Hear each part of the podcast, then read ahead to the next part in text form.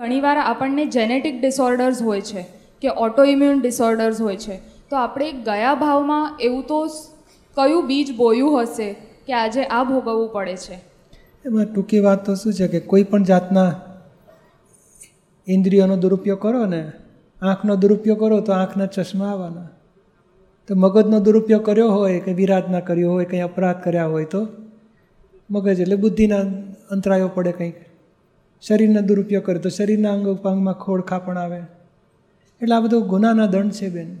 કોઈનો હવે જે આવી પડ્યું છે, એની જે મેડિકલી જે ઉપચાર થતા હોય એ કરવા. અને અમે અંદરનો રસ્તો બતાડીએ છીએ કે દાદા ભગવાનના અસીમ જે જેકાર બોલો, એ આરાધનાથી પાપ ધોવાય અને રિપેરિંગ થઈ જાય. બાકી બીજું તો બધું કર્મના ઉદય તો છે જ, પણ આ ભૂલચૂક થાય છે. નહીં, આ ધર્મમાં કંઈ ઊંધું બોલે નહીં કે આમ આવો. તો કે, ના, આ બધા ખોટા છે. એવું બોલે. બોલે ખરા કેટલાક આવડું બોલી નાખે ને, તો એ બુદ્ધિના નુકસાન કરી નાખે. મગજ ગાંડું થઈ જાય પછી. ડિપ્રેશન આવે, એ બધા જાત જાતના રોગોનું કારણ આ જ બધું છે. કંઈક અપરાધ થયો, વિરાધ ના થઈ. એટલે હવે આમાં ટૂંકી શું કારણ છે, બહુ જડે એવું નથી. એટલે આપણે પરિણામને સ્વીકારી લો અને કારણો સુધારો. જે છે એને ઘરમાં કોઈ વ્યક્તિ હોય તો હવે જે છે એને પ્રેમથી નભાવી લો બધું.